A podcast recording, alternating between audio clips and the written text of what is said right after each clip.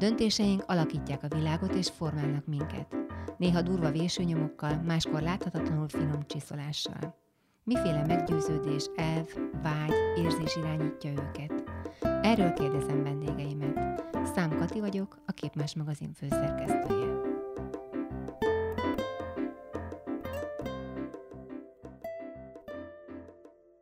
Szeretettel köszöntöm Jós Andrát, aki most a podcastnak a vendége, de hamarosan ő lesz itt a házigazda ugyanebben a szobában, ugyanis indul a Képmás podcastja. Az én beszélgetésem általában a döntésekről szól, és most eszembe jutott, hogy mennyi döntés is befolyásol minket, és hogy milyen sok külsődleges változás egy belső döntés, vagy egy belső átalakulás előz meg, Például sok fotót láttam rólad, amikor hosszú volt még a hajad. Hogy lettél te rövid hajú? Ilyen, ennyire rövid hajú?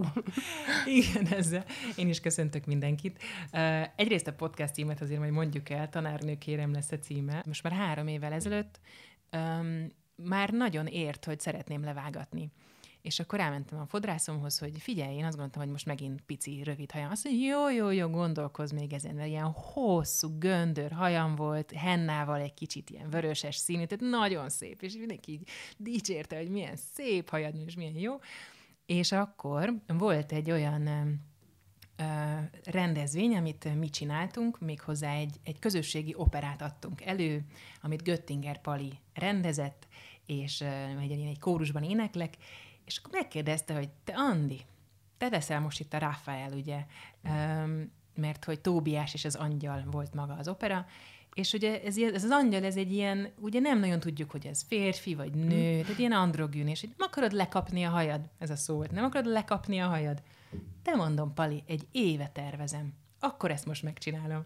És, és gyakorlatilag ez az opera volt az apropó, hogy a, a már régóta érő döntést akkor meghozzam, és emlékszem, hogy bementem, bementem a kóruspróbára, és hogy így, így több ember így nem ismert meg, és aztán nagyon jól sikerült egyébként maga az opera is, és a hajvágás is, tehát azóta rövid hajam van, bár most újra növesztem.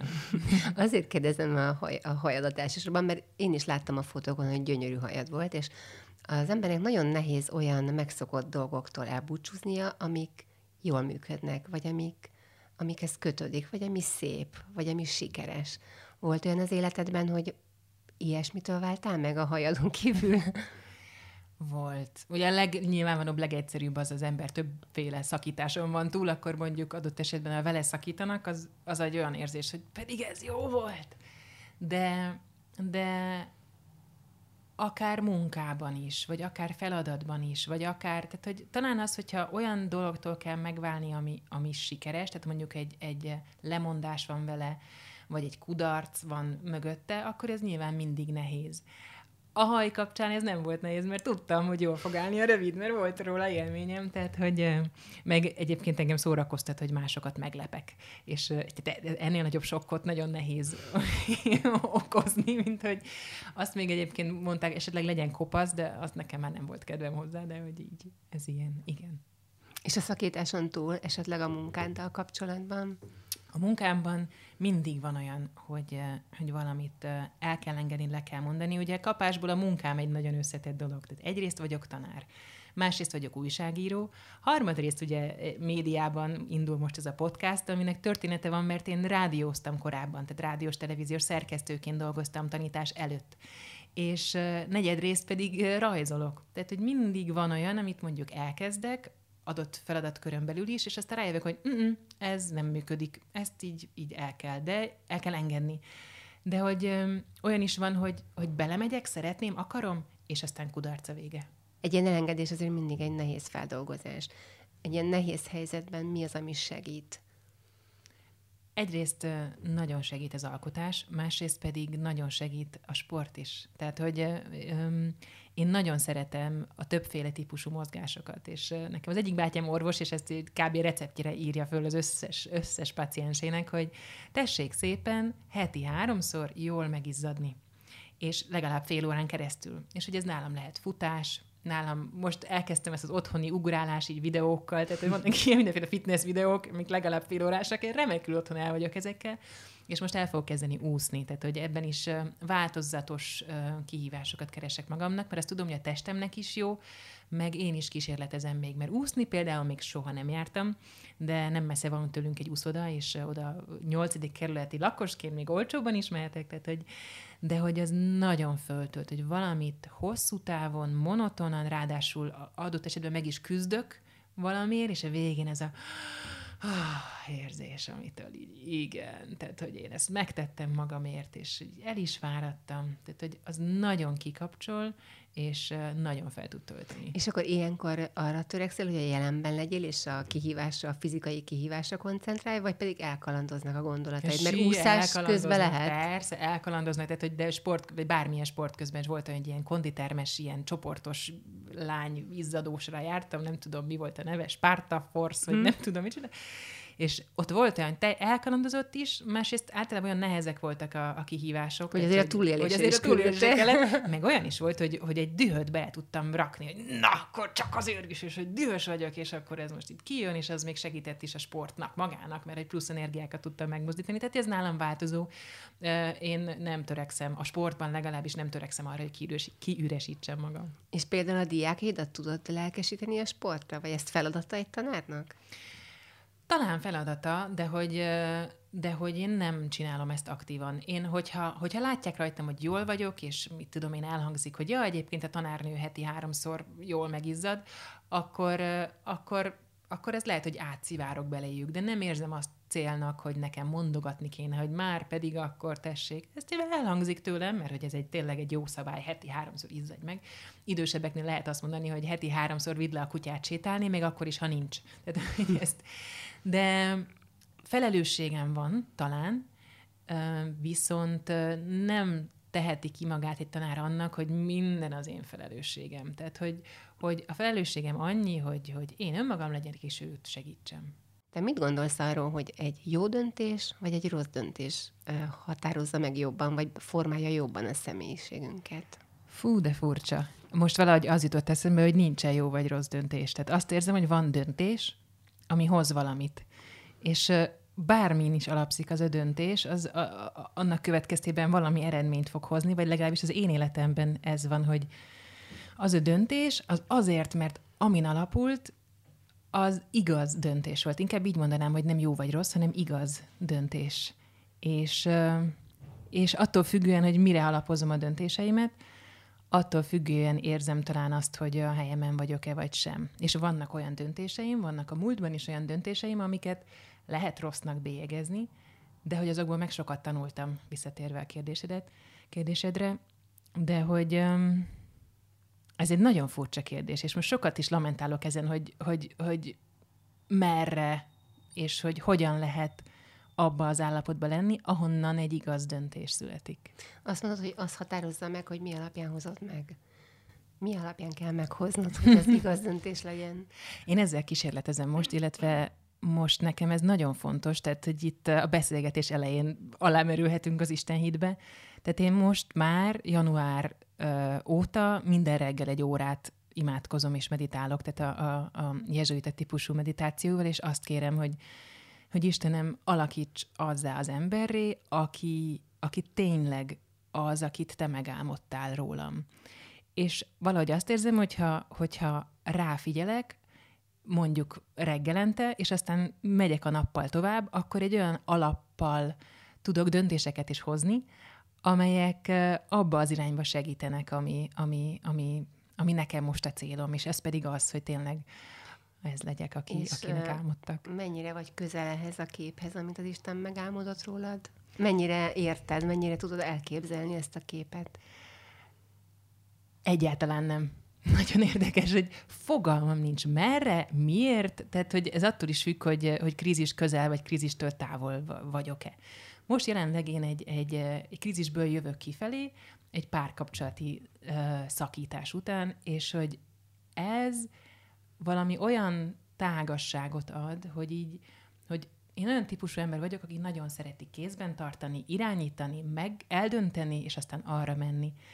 És egy, egy ilyen krízis valahogy engem kinyit arra, hogy Istenem, annyiszor mondtad, hogy, hogy, hogy te sokkal jobban tudod, és hogy, és hogy tényleg jót akarsz, hogy, hogy most uh, én akkor tényleg rád figyelek.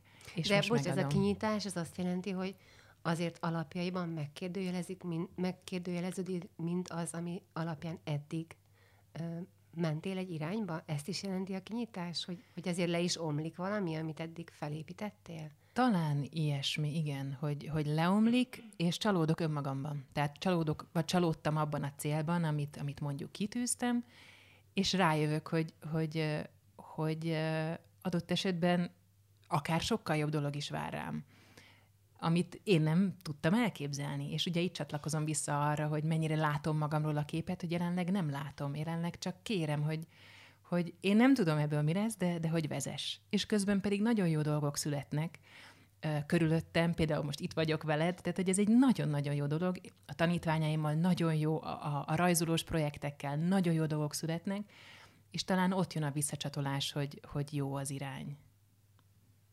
De hát akkor mégiscsak vannak ezek a, most csúnyán fogalmazom, a szerepek, vagy, vagy felépített hát kis hivatások, vagy, vagy irányok, amik azért működnek, tehát azért minden nem kérdőjeleződik meg ilyenkor. Például a tanárságod, és sokszor eszembe jut, hogy annyit tud segíteni a pedagógusoknak, olyan sok jó dolgot tudtál már adni ezzel a hivatással kapcsolatban. Egyébként te most is úgy gondolod, hogy te tanár szeretnél lenni? Én nagyon szeretem ezt, igen. És uh, itt talán az a fontos, hogy um, ami nem kérjű, kérdőjeleződik meg, az az, hogy mi az, amit élvezek, mi az, amire vágyok, és mi az, amiben tényleg önmagam tudok lenni. Tehát amiben így flow. Mert ez egy olyan visszajelzés, hogy na, ott akkor a helyemen vagyok. És amikor a diákokkal vagyok együtt, akkor nekem megvan ez a flow élmény. Az adminisztrációt nem annyira szeretem, tehát hogy ott azért nincs a flow élmény, de, de a tanárság maga, illetve most nekem egyre fontosabb a, a, a másik tanárok segítése adott esetben, az, az, egy, az egy olyan irány, ami azt érzem, hogy az enyém igen. Tehát, hogy mégiscsak igen, vannak, ebből fakadóan akár szerep, de mégsem vagyok klasszikus értelemben vett tanár, mert közintézményben nem vagyok, csak tehetséggondozásban per pillanat. Tehát így valahogy ilyen amorf a, annak az adott szerepnek a széle valahogy. Ez mit jelent, hogy tehetséggondozásban, hogy itt azért sokkal motiváltabbak a gyerekek? Elsősorban ezt jelenti. Motiváltabbak is, meg nekem lehetőségem van egy egész szombatot velük tölteni, 26 darab hatodikossal reggel 9-től délután 4-ig, és ott azt csinálunk, amit akarunk, boncolunk, színezünk, ízlelünk mindenfélét, tehát hogy egy nagyon nagy játékterem van, és, és az adminisztráció, amit az előbb is említettem, az minimális. És ö, egyébként állást foglalsz a közoktatásbeli anomáliákkal kapcsolatban, vagy olyan ö, helyzetekkel kapcsolatban, amelyek azért nagyon nehezen kezelhetők? Tehát például mondjuk, ami most megjárta a, a médiát, hogy egy gyerek ö, meg, tehát fenyegetően kommunikált a tanárával, vagy leköpte, vagy esetleg kezet emelt rá. Ezek a történetek téged hogy érintenek, és el tudod-e képzelni, hogy egy hasonló helyzetben te hogy reagálnál? Az az érdekes, hogy az oktatással kapcsolatban, hogy szokták kérdezni a, véleményem, és hogy én valahogy azt érzem, hogy folyamatosan egy csomó jó ember egy csomó jó dolgot akar. Tehát, hogy, hogy nem csak a személyes történetek esetén, de mondjuk a NAT esetén is. Én azt érzem, hogy, hogy így, így emberek jó dolgokat akarnak csinálni, csak rosszul sül el. És hogy, és hogy az oktatás kapcsolatban én nem érzem, hogy állásfoglalásomra szükség lenne, én csak azt érzem, hogy, hogy, hogy, hogy, hogy a széthúzás az így tökre könnyű, meg tökre egyszerűen megy, hogy akkor ezen hőbörgünk, azon hőbörgünk, amaz nehéz, ami egyébként tényleg lehet, hogy problémás. Tehát nem azt mondom, hogy, hogy a tanári szerep könnyű, nem azt mondom, hogy a, hogy a nat ideális, nem azt, tehát hogy ezek mind nem működnek jól adott esetben. Viszont az én állásfoglalásom az, hogy, hogy változtassunk rajta mi a saját kis kertünkben, a saját kis udvarunkban, mert hogy én magam tanárként a rendszer része vagyok, és hogyha rossz a rendszer, akkor azt a részét, ami engem érint, azt tudom változtatni. És lehet, hogy ez nem sok. Tehát lehet, hogy csak annyi, hogy, hogy egy diákkal vagyok olyan viszonyban, hogy neki az élete, nem tudom, szebb lesz, de aztán lehet, hogy ő ezt továbbadja. És lehet, hogy több, mert, mert mondjuk nem tudom, megjelenik velem egy, egy podcast, és akkor ez inspirál tanárszakosokat, mert hogy néha kapok ilyen e-mailt, hogy ez, hogy ez jó. De, de hogy talán ezt gondolom, hogy, hogy nincs, valahogy itt is a jó és rossz, hogy, hogy igazából az emberek tökre, én annyira hiszek abban, hogy jót akarnak, és hogy, hogy így mégse. De egyébként most arra nem válaszoltál, amit konkrétan kérdeztem, hogy te el tudod képzelni azt, hogy egy diákkal egy olyan szituációba kerülj, amikor fenyegetést érzel, tehát fizikai fenyegetést érzel? Hogy... El tudom képzelni. El tudom képzelni, és rettegek attól, hogy ilyen megtörténjen. Szerencsére velem ilyen nem történt, nem is vagyok benne biztos, hogy hogyan reagálnék. Hasonl, nem, nem is hasonló, tehát hogy egészen más van, ami történik, történt velem, az, hogy diákom nem áll velem szóba, mert úgy érzi, hogy én rontottam el az ő felvételi esélyeit joggal, mert olyan módszert próbáltam ki, ami hát annak a csoportnak nem volt ideális. Ugye itt az első kérdésedre csatolok vissza, hogy a mm. döntés, és aztán az abból való tanulás az itt nagyon erőteljes volt. És fenyegetettség még nem volt de nehéz helyzetek igen. Igen. Nem tudom, mit csinálnék. Fogalmam nincs, tehát hogy, hogy valahogy az emberi kapcsolat számomra nagyon fontos a tanárdiák viszonyban, és hogyha az emberi kapcsolatom elmérgesedik, akkor egyrészt tudok abszolút visszavonulni, tehát hogy akkor jó, én nem akarom őt látni többet, de nyilván ezt egy tanárdiák viszonyban nem lehet megcsinálni. Vannak olyan diákjaim, akik nyomogatják a gombjaimat, és teljesen ki vagyok tőlük akadva, de az is rólam szól. Tehát, hogy én, én ilyen boncolgatós, önismeretezős típusú ember vagyok. Vannak hivatások, ahol nagyon nehezen engedheti meg magának az ember a tévedést. Ilyen mondjuk például az orvosi hivatás is talán, és ilyen a pedagógusi hivatás is. Te ezt hogy tudod feldolgozni, vagy hogyan tudtad uh, megbocsátani magadnak? Van egy ilyen, egy ilyen kultúrája a tanároknak. Most az orvosokról nem beszélek, mondjuk édesapám orvos, tehát hogy benne van a családunkban bőven, de hogy van ez a kultúra tanári önképnek is, hogy én nem hibázhatok, nekem mindent jól kell tudni, az összes tudás az enyém, tehát hogyha valamit kérdez a diák, nekem csípőből kell tudni válaszolnom rá, még akkor is, amikor megnézhetném a telefonon, vagy ő is megnézhetné. Tehát, hogy, hogy én, ezt, én ezt alapjaiban uh, támadom. Vagy hát, hát nem is csak egyrészt tagadom, másrészt egy idő, ideje már támadom is, mert nem igaz, hogy a tanár nem tévedhet, nem igaz, hogy nem hibázhat. Igenis, benne van a pakliban, hogy, hogy egy diáknak a felvételie miattam fog rosszabbul sikerülni, és, és hogy ezt emberként én ezt fel is vállalom. Tehát, hogy, hogy tökre nagyot hibáztam ott, és viszont az ő élete mégiscsak jól alakul. Um, tehát, hogy azt gondolom, hogy, hogy a hibázástól való félelem egyszerűen a kreativitásomat is leblokkolná, leblokkolná a bátorságomat, leblokkolná azt, hogy új ötletekkel jöjjek elő, mert bármikor, amikor egy új módszert kipróbálok, az tényleg olyan, mint egy fekete lyukba való ugrás. Tehát, hogy legyen az csak annyi, hogy a felelet nem sima felelet, hanem páros felelet. És akkor így remegek előtte, hogy na ebből vajon mi lesz? És simán lehetett volna belőle öm, óriási nagy kudarc, vagy összeomlik az óra, vagy a diákok kiröhögnek, bármi. És hogyha én félek attól, hogy, hogy hibázom, félek a kudarctól, akkor el se kezdem a változtatást és akkor lesz abból az, hogy jó, akkor változtasson helyettem mindenki más, változzanak a szülők, változzanak a diákok, változzon a NAT, változzon a bárki, a fenntartó. És én ezzel nem értek egyet. Tehát, hogy én nagyon hibázáspárti vagyok. És uh, kerültél már olyan helyzetbe, hogy diákok és a pedagógusok között kellett állást foglalnod valamilyen kérdésben? Tehát vagy-vagy. Igen, és, uh, és a gyerekeknek gyakorlatilag velük értettél egyet, és nem tudtad, hogy hogyan lehet ezt kommunikálni, hiszen a mundér becsületét védened kell, volt ilyen szituáció? Hát, diák, diák és.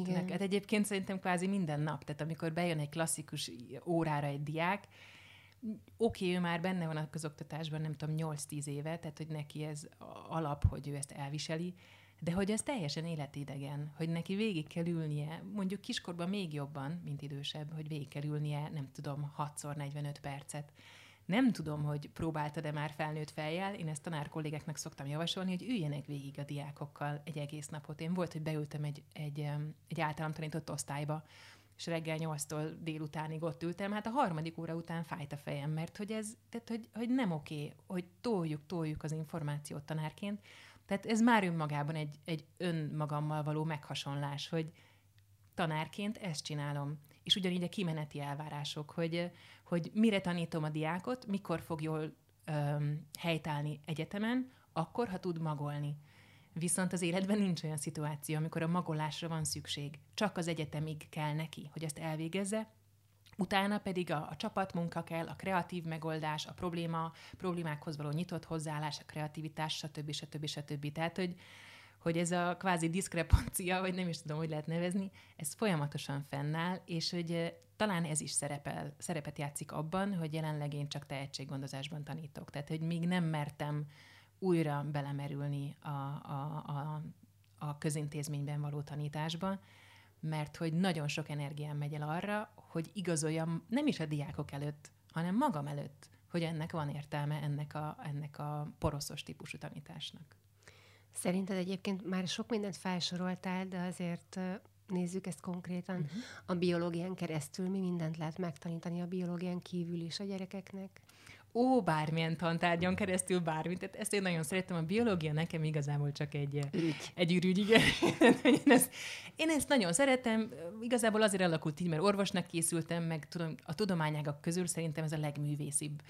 És, és hát bármit, tehát hogy a, a kreativitás, azt, hogy a, probléma megoldás, hogy lássa, az átlátása az összefüggéseknek, a, az együttműködés, de hogy tényleg bármilyen tantárgyban ezeket feladattípusokba be lehet hozni, hogy ezekre mind, és mindig az a kérdés, hogy nekem mi a célom az adott órán, vagy az adott tantárgyal, vagy a diákokkal. Tehát, hogyha én eldöntöm, hogy most én azt szeretném bennük erősíteni, hogy, hogy igenis csapatmunkában érdemes dolgozni, akkor kihirdetek egy olyan feladatot, hogy fél évük van, nem tudom, nyolc fős csapatokban létrehozni egy nagyon nagy projektet, legyen az mondjuk, nem tudom, száz élőlénynek a határozója, de hogy ez ne legyen semmiképp ilyen klasszikus határozó, hanem bármi más is. Volt, aki filmet csinált, volt, aki társas játékot adott le, és nagyon élvezték, mondjuk nyilván többnyire utolsó pillanatban, de mégis belerakták azt a kreativitást, tehát hogy bárhol lehet fejleszteni. Ugye ez a, a dobozon belül, de mégiscsak kicsit így, így, így kapargatva a határokat. Én nagyon szeretek ezzel játszani. És szerinted hol vannak a pedagógus kompetenciájának a határai? Tehát, hogy meddig lehet egyáltalán egy diák életébe hát beleavatkozni, ez csúnya a kifejezés, de hogy meddig vagy érte felelős, meddig kell őt kinyitogatnod, terelgetned. Ez, ez nagyon nehéz, mert ugye nem csak pedagógusként, hanem szaktárgy tanítóként is ugye erre az ember elgondolkodik, hogy most rajta múlik, hogy akkor ő ismeri a testét, vagy nem, vagy mi múlik rajtam, és hogyan. És én ezt a magam életénben úgy oldottam meg, hogy, hogy nekem igazából egy dolgom van, hogy én önazonos legyek, és hogy segítsek neki önazonos, önmaga lenni. Tehát, hogy kvázi ezt szoktam mondani, hogy a tanár az ilyen kertész Isten veteményesében. Tehát, hogy nem az én dolgom, hogy elültessem, és nem én döntöm el, hogy az búza lesz, vagy muskátli, vagy, vagy, vagy nem tudom, árpa.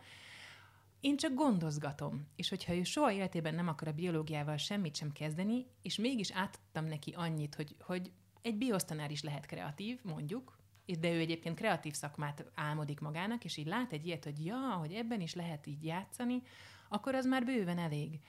És legyen ez bármi. Tehát, hogy a személyes kapcsolatra vezetem vissza valahogy mindig az én pedagógusi hivatásomat és az én felelősségemet, hogy, hogy legyen meg. Persze ezt teljes állásban, nem tudom, tehát, hogy napi hat órában, 30 osztályjal, tehát, vagy ki tudja mennyivel, nem lehet. Tehát nem lehet 40 fős osztályokban mindenkivel személyes kapcsolatot kialakítani, de amennyi belefér, nekem azt én, én csinálom. Csináltad ezt a szívtetkó sorozatodat, ahol gyakorlatilag emberi szerveket ilyen mindenféle főképpen növényi ornamentikával igen, magyar igen. Akkor is látszott, hogy, hogy nagyon el tudnak téged ragadni ilyen ügyek. Nem félsz néha attól, hogy, hogy kicsit ilyen csapongóvá válsz ettől? De, rettegek. És nagyon nehezen kezdek ezért új projektet. Tehát, hogy az van, hogy, hogy ha, ha valami vonz, akkor azt most, ma, mostán, most már nagyon sokszor meggondolom, és be is viszem egyébként általában az imába, hogy akkor figyelj Istenem, van ez a döntési helyzet, most nem kell megoldjuk, csak úgy, úgy majd sugalmazzál, Léci. És így szerencsére egyre többet így engedek el, hogy ez nem most, és nem nekem. Tehát például ez a közintézményben nagyon hív, hogy menjek visszatanítani. De most így, így nyugalmam van abban, hogy nem most, mert most egyszerre csinálom a szívtetkót, van közben a képmásra az együttműködés, tehát hogy, hogy ez most így majd szépen idővel. Úgyhogy én nagyon könnyen, de nagyon könnyen csapongok, és viszont ha már megszületett egy döntés, akkor az a, a, abban azt figyelem, hogy, hogy tényleg önmagam vagyok-e, meg otthon vagyok-e, és lelkes vagyok-e és akkor tudom vinni. Tehát, hogy... hogy Mert ugye ez a szívtetkó, ez nem csak arról szól, hogy rajzolgatunk, ezt egy picit azért mesél el. A szívtetkó projekt kapásból úgy indult, hogy, hogy nekem volt egy betegségem, endometriózissal kezeltek, és aztán műtöttek három évvel ezelőtt, és, és akkor visszanyúltam ahhoz, hogy mi az, ami igazán feltölt. És nekem a rajzolás volt ez mindig. És biológia tanárként is sokat rajzolok, és valahogy összekötődött a kettő, mert gyerekkorom óta elbűvöl a magyar népi motivumvilág, és aztán elkezdtem ilyen anatómiailag nagyjából korrekt rajzokat kidíszíteni, tehát egy tüdőt matyó rózsákkal. És, és döbbenetesen jó visszajelzéseket kaptam, már csak annyit, hogy annyiból, hogy kitettem a Facebookra egy-egy ilyen rajzot, és akkor a szívtetkó elnevezés is innen jött, hogy Lackfi János, ő, ő ezt meglátta, és hogy fú, hát ebből könyv lesz, de jó ötlet, legyen a címe szívtetkó. És ez a könyv megjelent, aminek a lényege az, hogy különböző szervek, magyar népi motivumokkal, valami csak ormánsági, van, ami kevert, mindenféle van, egy-egy oldalon. És hogy ezt színezheti az, akinek, tudom, mondjuk a migrénes fejfájós, akkor kiszínezheti az agyát. Vagy ugyanígy nekem ugye a női szervekkel indult, akkor azt le lehet ülni kiszínezni. És megjelent egy olyan kiadvány is, aminek az a cím egy színnel lélekkel, ami kifejezetten a szívbetegekkel, betegeknek készült. Tehát a szív- és, és keringés rendszeri problémák. Mert hogy mellette már orvosi információk is vannak, tehát hogy így, így ez így növekszik szépen, és az igények mentén én is, én is új projekteket gondozok magamban, találok embereket, akikkel ezt meg lehet valósítani. Úgyhogy ez így finoman növekszik.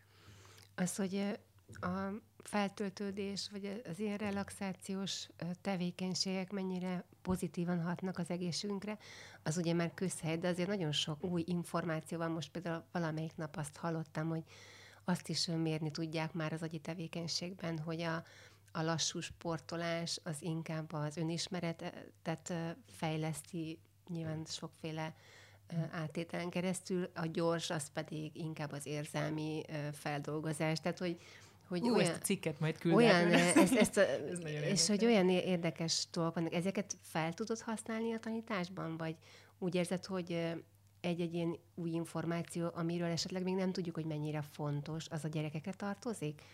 Fel tudom használni.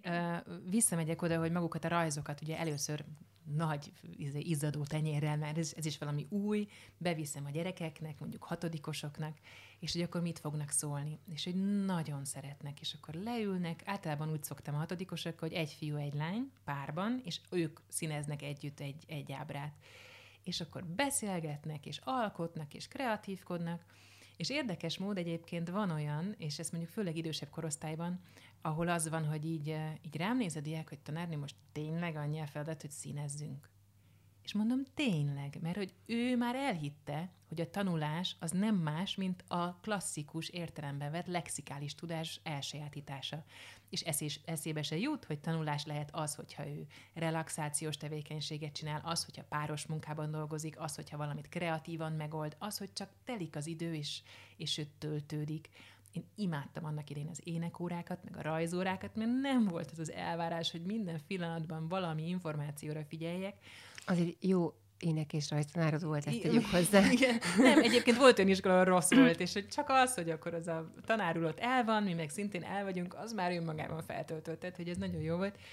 De hogy, hogy, hogy a, a diákoknak nem tudom azt elmagyarázni, hogy figyelj, ezzel most a 21. századi képességek közül neked a kreativitásod és a csapatban való működésed így és így fejlődik, mert egyrészt nem érti, másrészt nem érdekli, harmadrészt már elhitte, hogy ez nem is fontos, mert kineveltük, vagy beleneveltük abba, hogy csak a lexikális tudás fontos.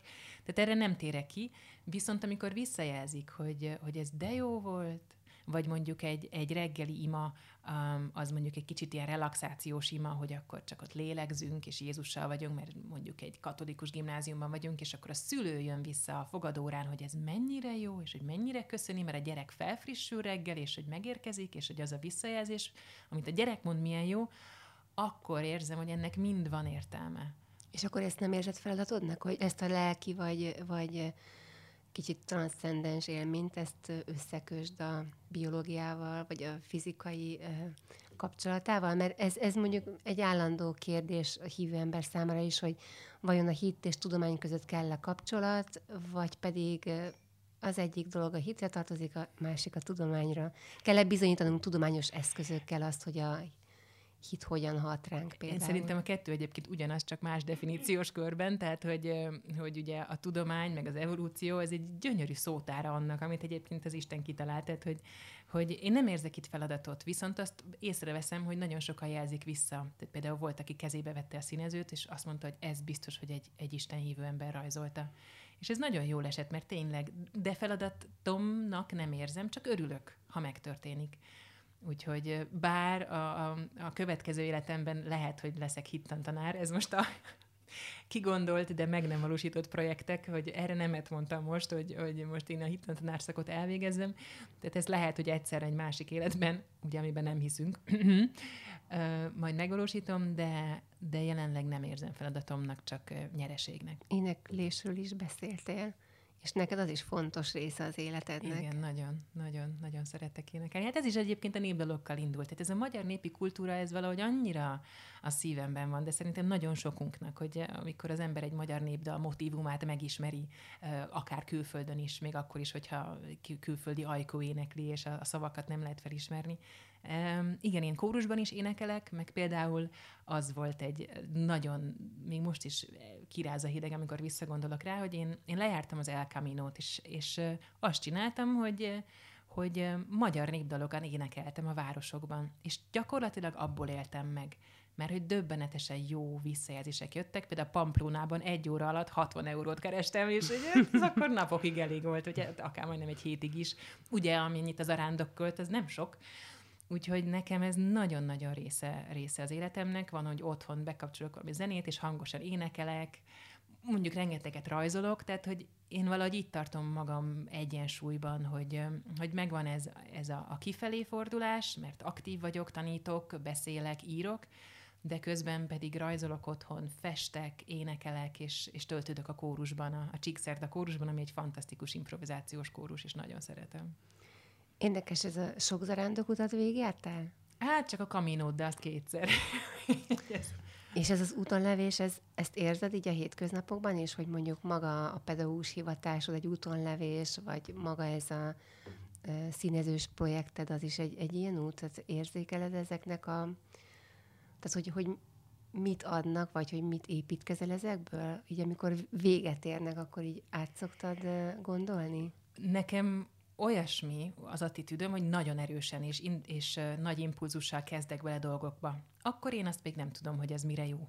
Vagy legalábbis az életem eddig így telt, hogy nagyon impulzívan kezdtem el dolgokat, és általában így utólag összeállnak, hogy nem is az, hogy, hogy, hogy ez milyen út, hanem azt látom, hogy ja, hát ez kirajzol egy ívet, ja, hogy a biológia tanár, és akkor a rajzolás, és akkor ezhez jön még a média, és hogy ez működik, és hogy, és hogy én ezzel adok, és hogy nem egy klasszikus pályát járok be, mert nem igaz rám, hogy én egy pedagógus vagyok, aki tényleg, mint a nagyon sok pedagógus reggel 8 este 8-ig az iskolában viszi a hátán a, a tanítványok ügyes, bajos dolgait, minden tiszteletem annak, aki ezt meg tudja csinálni, én nem tartozom oda, viszont mégiscsak aktívan tanítok, és, és módszertanokat kísérletezek ki, és akkor mellette a rajzolás. Tehát, hogy most, hogy egyre több időt töltök imában, most áll így össze talán ez az út. Vagy nem is áll össze, hanem most így kezdek rátekinteni, hogy ja, hát eddig időm se volt megállni, és ránézni, hogy én, én honnan jövök, és merre tartok, és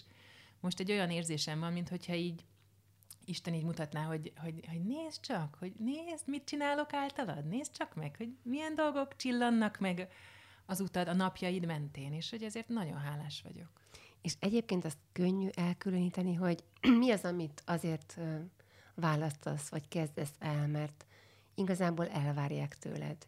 Mi az, amit azért választasz, mert van magadról egy képed, aminek szeretnél megfelelni, és mi az, ami igazán szívből jövő döntés, Ez választás? nehéz. Nagyon nehéz ezt, ezt megkülönböztetni.